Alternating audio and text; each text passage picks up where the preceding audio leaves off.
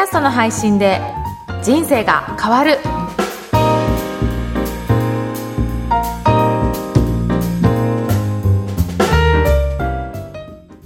こんにちは、声ラボの岡田です。こんにちは、上田です。岡田さん、今日もよろしくお願いします。よろしくお願いします。今日はテーマは何にしましょうか？はい、今回はエピソードのタイトルや説明文ですね、こちらのポイントについてお話ししようかなと思います。はい、ああ、嬉しいです。はい、やっぱり注目を引いて聞いてもらいたいと思うので、うん、やっぱりどうやったらそのクリックして聞いていただけるかなというところ、はい、ちょっとポイントをお話ししようかなと思います。うん、はい、やっぱりエピソードのタイトルとか説明文っていうのは、うん、一段に並んでいるときに、はい、タイトルが一番よく目立ちますよね。はい、なのでそのタイトルで興味を引いてもらって、それで、うんえー、で、実際に聞いてもらえるといいかなと思います。うん、そして説明文なんですが、はい、やっぱりあの、全部が表示されるわけではないんですね。はいはい、一覧で表示するときは、はい。本当に最初のところしか表示されないので、うん、まあそういう、どういうふうにしたらいいのかなっていうところをちょっと伝えたいと思います。はい、お願いします。はい。で、まず、エピソードのタイトルですね。はい。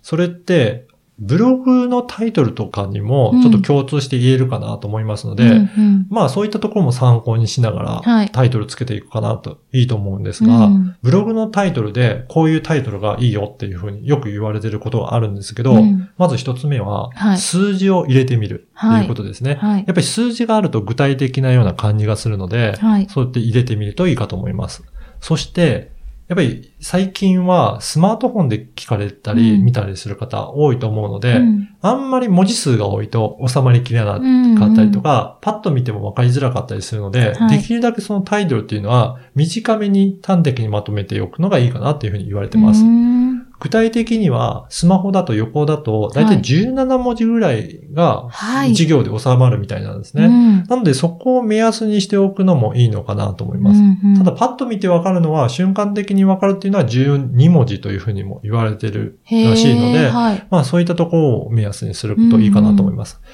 とは言っても、はい、なかなかそれだけで収めるのは大変なので、はい、そこにこだわりすぎるっていうよりは、うんまあ、みっつめのポイントでありますタイトルだけで内容がわかるようにする。やっぱりどういった内容を話しているのかっていうのをわかりやすくすることも大切ですので、はいうん、ぜひそこは内容を考えて、どういったことを言ってるのだ、うん、それで興味を引いてもらえるようなタイトルにしていただけるといいかなというふうに思います。うん、なんかこれ、あの、ポッドキャストのエピソードタイトルだけではなくて、うん、例えば個人事業主の方とかが自分でイベントをやるとか、はい、お茶会をやる、ランチ会をやるっていう時も、うん、なんか使えそうな考え方ですよね。そうですね。あの、いろんなところにイベントページ立ち上げたりとか、はい、ブログだったり、あと Facebook もね、うん、いろいろ立ち上げたり、うん、記事書いたりすると思うんですけど、はい、どれにも同じようなことは入れるかなと思うんですよね。うん、やっぱり興味を持ってもらって、その先を読んでもらわないと仕方ないと思いますので、うん、そうですね。こういったことを気をつけて、いろいろタイトルタイトルつけるのいいかなというふうに思います。うん、そして、はい、内容のエピソードの本文の方ですけど、はいうん、ポッドキャストの本文っていうのは最初の、うんえー、数行ぐらいだけが表示されるんですね。はいうん、なので定型文を最初に持ってきてしまうと、うん、毎回同じものが並んでしまうんですよ。はい、なのでそれって結構もったいないかなと思うんですね。そうですね。はい、魅力的なことをまあ書いてあるにしても、うん、毎回同じだと、うんまあ、どれがどれだったんだろうっていうふうに分からなくなってしまうので、うんうん、そこはちょっと他のメディアと違うかもしれないんですが、うんうん、やっぱり最初のところでどんな内容か分かるように記載をしておくといいかなと思います。うん、確かにあの初めて見た方に丁寧に書くっていうのは大事なんですけども、うん、それよりもエピソードが並んだ時に選んでいただけるように、はい、最初にこの内容のこう分かりやすさ、分かりやすい内容の一文を書いておくっていうのは大事ですね。そうですね。はい。なのでタイトルの副題みたいな感じで考えるといいかなと思います。このタイトルでは表しきれないような、はいはい、そういったことをあの副題として、うん、まずはこういった内容ですっていう補足的なところを書いておくと、はい、あ、このタイトルでこういった内容が続くんだなっていうのがちょっと見えてくると思うので、うんうんはい、で、その先をちょっとね、うん、聞いてみようとか、見てみようっていうふうに言って、続きを見てもらえる可能性が増えるかなというふうに思いますね。うんはい、そっか。その番組の、うん具体的な紹介みたいなのは、うん、じゃあポッドキャストのそのページで言うと左の方に載るから、はい、そうですね。そこのわざわざ説明文の中には入れなくて大丈夫っていうことですかね。で、もし載せるとすれば、はい、最後の方に載せるのがいいかなと思います。はい。そこに、はいはい、えー、例えばホームページの ユーアールエル だったり、はいはい、ツイッターに誘導したい方はツイッターの ユーアールエル、 その定型文となるようなものは、はい、最後の方に書いておくといいと思います。なるほど。そうですね。そうすると開いた時には全部見えるので、はいはい、スクロールとかするとね、はい、だからそこで行って本当に飛びたい時に、はい、毎回毎回そのあのポッドキャストの番組全体のタイトルとかまで戻るかっていうとなかなか戻ってくれない場合もありますので、はいはい、その場合のためにエピソードの下の方に書いておくと、うん、本当に興味ある人はそこまでスクロールしてくれると思いますので、はい、そこから飛んで見ていただけるようにするといいんじゃないかなというふうに思います。はい。はい、すごい今腹落ちをしてます。ありがとうございます。はい。はい、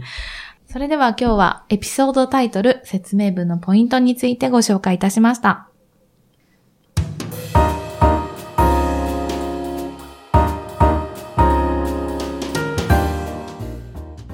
続いてはおすすめのポッドキャストのコーナーです。今回ご紹介する番組は何でしょうか？はい。先ほどもあの、はい、タイトルとか説明文の書き方、うん、あの表現の仕方をご紹介したんですが、はい、まあ、そういったことをすごく詳しく教えてくれる番組があるんですよ。おー。はい。それの番組紹介したいと思いますが、はい。えー、解決ブログネタさんろくご書けぬなら書かせてみせようブログ記事という番組があります。はい。おー。はい。これチームオクトルという、はい、あのブログ記事だったりライティングを結構得意としている、はい、そういった、はい、あのチームの方たちが配信している番組になりますね。うんうんうん、こちらもあのコイラボからあの配信を、はいはい、あの手伝わさせていただいて、うんうん、で配信をしているそんな番組ですね。へー。うん、はい、これもあのいろんなブログの記事を書くときのポイントだったりとか、はい、そういったところをあの、はい、ご紹介いただきますので、うん、これ女性さんにん組のチームでいろいろなそれぞれの方が得意分野があって、うん、それぞれサポートしていただけるようなそんなチームになっていますので、ぜひ聞いていただければいいかなと思います。うん、これはあれですか？そのブログをお仕事にされている方とか、はい、ライティングをお仕事にされている方向けに、うんうん、あの、いろんなブログネタを教えてくださる方ですかね。そうですね。やっぱりブログって記事を書いていて、はいはい、それで、えーと、読んでいただくことが大切だと思うんですけど、うんうんうんうん、まず読んでいただくにはどうしたらいいかとか、うんうん、あとはそれを継続して書くにはネタがなかなか続かないという方もいらっしゃると思うんですが、はい、どういうふうにしたらネタが続く、続いて書けるのかっていう、うんそういったことまで丁寧に教えていただけるそんな番組ですね。あ、じゃあブログでこう何か収入を得ようというよりも、うん、ブログを集客の一つに、そうですね、のツールとして考えている方も大丈夫、はい、大丈夫ですね。あ、なるほど。はい。へー。うん、あの実はこの、えー、ポッドキャスト番組と同じように、うん、YouTube 番組とか、はい、もちろんブログ記事も掲載されてますので、うんはい、そちらも合わせて確認いただけるといいかなと思いますね。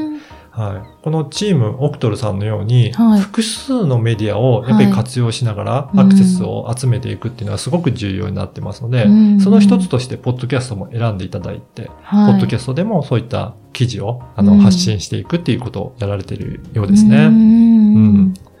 ょっと気になっちゃったんですけど、うん、さんにんのそのライターさんは、はいどういう専門分野をやってますか？そうですね。それぞれマーケティングに強い方だったり、ラ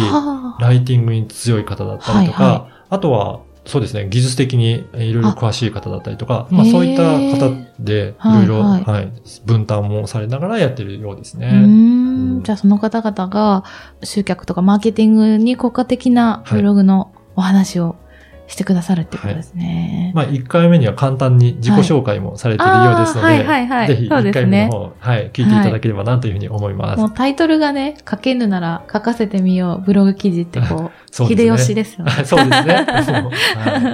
い、面白い。はい、ぜひチェックしてみてください。はい、ありがとうございます。それでは今日はチームオクトルの解決ブログネタさんろくご書けぬなら書かせてみようブログ記事をご紹介しました。